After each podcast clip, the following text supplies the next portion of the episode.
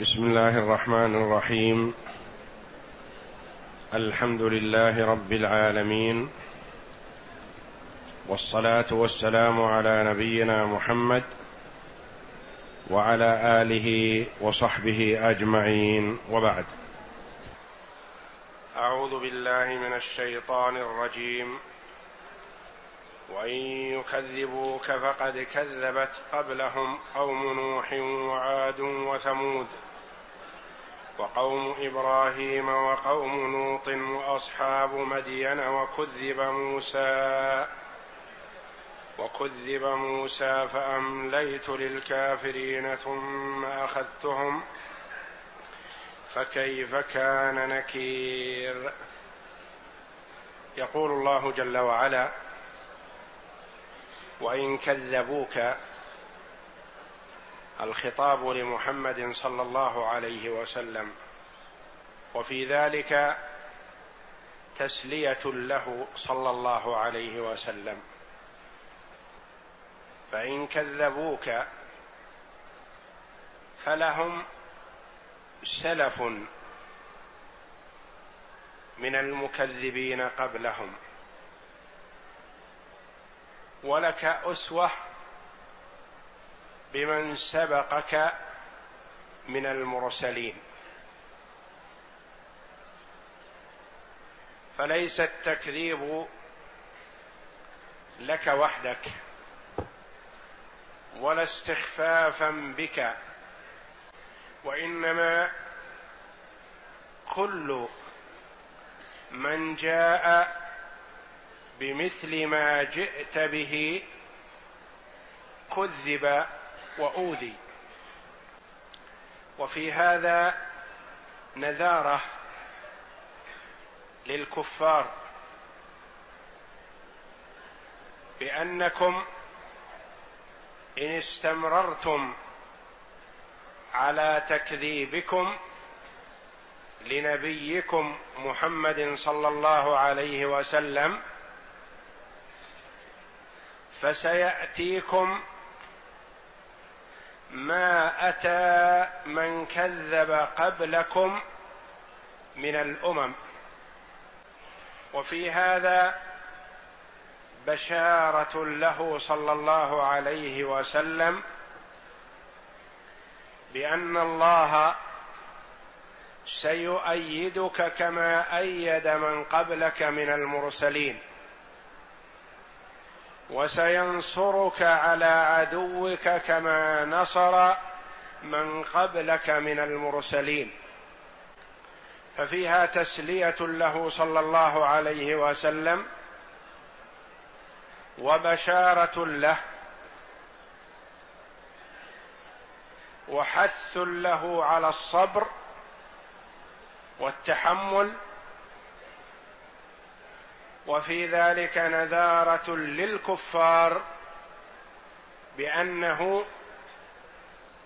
إن استمروا فسيأتيهم ما أتى المكذبين قبلهم. وإن يكذبوك وهم يعرفون صدق رسول الله صلى الله عليه وسلم. وكانوا يلقبونه بالصادق الأمين قبل أن يوحى إليه. وفي حال شبابه كان موصوفا عندهم بالصدق والأمانة والوفاء وفعل الخير صلوات الله وسلامه عليه. وهم يعرفون في حقيقة الأمر أن ما جاءهم به ليس من عنده وإنما هو من عند الله. وعرفوا أن الكلام الذي يسمعون لا يستطيعه البشر. فقد حاولوا أن يأتوا بمثله كما تحداهم الله جل وعلا ولم يستطيعوا. ولا بعشر سور من مثله ولا بسورة واحدة من مثله فعجزوا. ولكن كذبوه عنادا وجحودا بآيات الله. وإن يكذبوك فقد كذبت قبلهم قوم نوح. وهو أول رسول أرسله الله جل وعلا. فأول الأنبياء آدم عليه الصلاة والسلام. وأول الرسل نوح عليه الصلاة والسلام. وآخر الأنبياء والرسل وخاتمهم وأفضلهم نبينا محمد صلى الله عليه وسلم. وإن يكذبوك فقد كذبت قبلهم يعني قبل قريش. قوم نوح كذبوا نوحا عليه الصلاة والسلام. دعاهم إلى الله جل وعلا ألف سنة إلا خمسين عاما. تسعمائة وخمسون سنة يدعوهم إلى الله جل وعلا فأبوا أن يستجيبوا. وعاد وهم قوم هود صلى الله عليه وسلم. وثمود وهم قوم صالح صلى الله عليه وسلم. وعاد وثمود علمان ونبي عاد هو هود. ونبي ثمود هو صالح رسلهم. وقوم نوح عبر عنهم جل وعلا بقوله قوم نوح. لأنه ليس لهم علم خاص بهم. وقوم إبراهيم الذين أرسل إليهم إبراهيم عليه السلام خليل الرحمن وهو أبو من جاء بعده من الأنبياء وقوم لوط عصوا وكذبوا لوطا عليه الصلاة والسلام. وأصحاب مدين وهم قوم شعيب عليه الصلاة والسلام. وكذب موسى. كما كذب من قبله. ولم يقل جل وعلا وقوم موسى لأن قوم موسى هم بنو إسرائيل وهم لم يكذبوه. وآمن منهم كثير بموسى صلى الله عليه وسلم. كما قال النبي صلى الله عليه وسلم في الحديث أنه رأى النبي ومعه الرجل ورأى النبي ومعه الرجلان والنبي وليس معه أحد. إذ رفع لي سواد عظيم فظننت أنهم أمتي فقيل هذا موسى ومن معه. فآمن به كثير من بني إسرائيل. وقال كذب موسى لم يكذبه قومه بنو إسرائيل وإنما كذبه الأقباط الفراعنة. ومن معهم من الأقباط. وكذب موسى فذكر جل وعلا سبعة من الرسل مع من كذبهم. سبع من الأمم كذبوا رسلهم فأتاهم الله جل وعلا بعذاب من عنده. متنوع كيفما شاء وأراد سبحانه فأمليت للكافرين. فأمليت أمهلت. فهو جل وعلا يمهل ولا يهمل.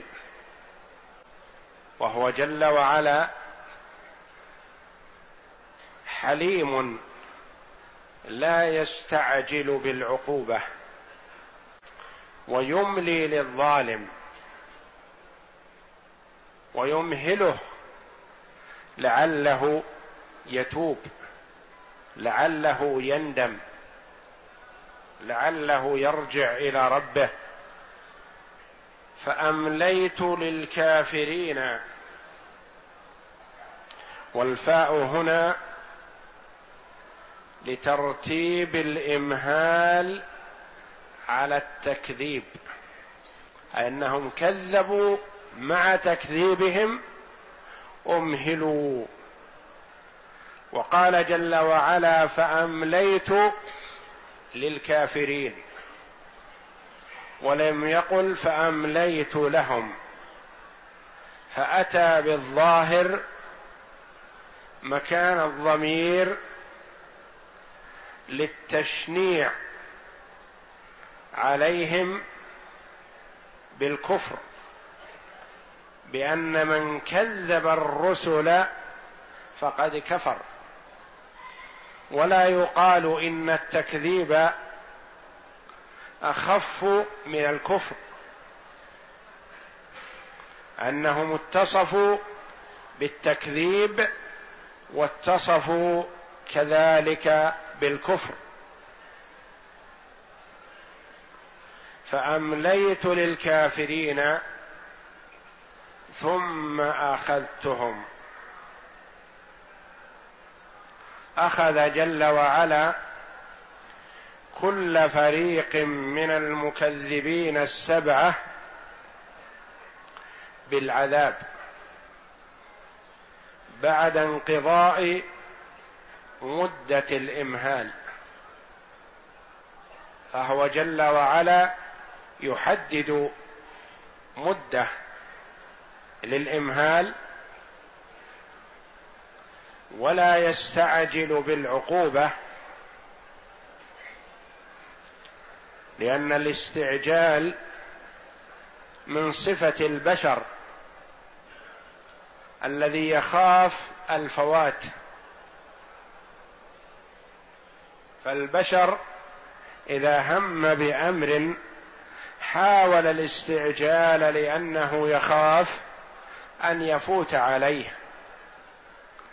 وأما الله جل وعلا فالخلق في قبضته وبين يديه لا يفلتون منه فهو يحدد جل وعلا اجلا للمرء إن تاب وأناب تاب الله عليه وإن لم يتب أخذه جل وعلا أخذ عزيز مقتدر. ثم أخذتهم أخذت كل فريق من المكذبين السبعة بالعذاب. الذي حدده جل وعلا لهم. فمنهم من عذب بالغرق. ومنهم من عذب بالصيحة. ومنهم من عذب بالريح. وهكذا عذب الله جل وعلا كل أمة بما يناسبها ومنهم من عذبوا بالخسف بهم ورميهم بالحجارة فكيف كان نكير؟ كيف كان نكير؟ استفهام للتقرير. أي انظر كيف كان إنكاري وتغييري ما كانوا فيه من النعم. فقد أنكر الله عليهم جل وعلا أبلغ إنكار. قال المفسرون رحمهم الله وفي هذا التقرير معنى التعجب. أي يعجب أنني أمهلتهم ثم أخذتهم فلم أتركهم. فقد أنكر الله جل وعلا عليهم أبلغ إنكار لأنه جل وعلا قادر على كل شيء. وأما المخلوق فتغييره المنكر على ثلاث مراتب. باليد أو اللسان ثم القلب آخر المراتب. وأما الله جل وعلا فهو محيط بالخلق. وقادر على الانتقام منهم بما يستحقون وهو جل وعلا لم يباغتهم ولم يستعجل فيهم بل أمهل حتى قامت عليهم الحجة فأخذهم جل وعلا بأن أنكر عليهم ما هم فيه من التمادي والضلال بأبلغ إنكار. وفي هذه الآية نذارة وتخويف وعظة للمكذبين. والمتمادين في معصية الله جل وعلا لأنه سبحانه مطلع عليهم ويرى أعمالهم لا تخفى عليه خافية من أحوالهم وأنه وإن أمهلهم فإنه لن يهملهم. وفي هذا بشارة للمؤمنين بأن الله جل وعلا سيتولى نصرهم وتأييدهم لا محالة وإنما عليهم الصبر والعمل بطاعة الله جل وعلا. على حسب ما يقدرون عليه. أن عليهم أن يعملوا كما عمل المصطفى صلى الله عليه وسلم وينتظر العون من الله جل وعلا والتأييد. فلا يتركون العمل. فالنبي صلى الله عليه وسلم جد واجتهد. ولا يستعجلون. فالله جل وعلا حكيم عليم. حدد لكل شيء أجل.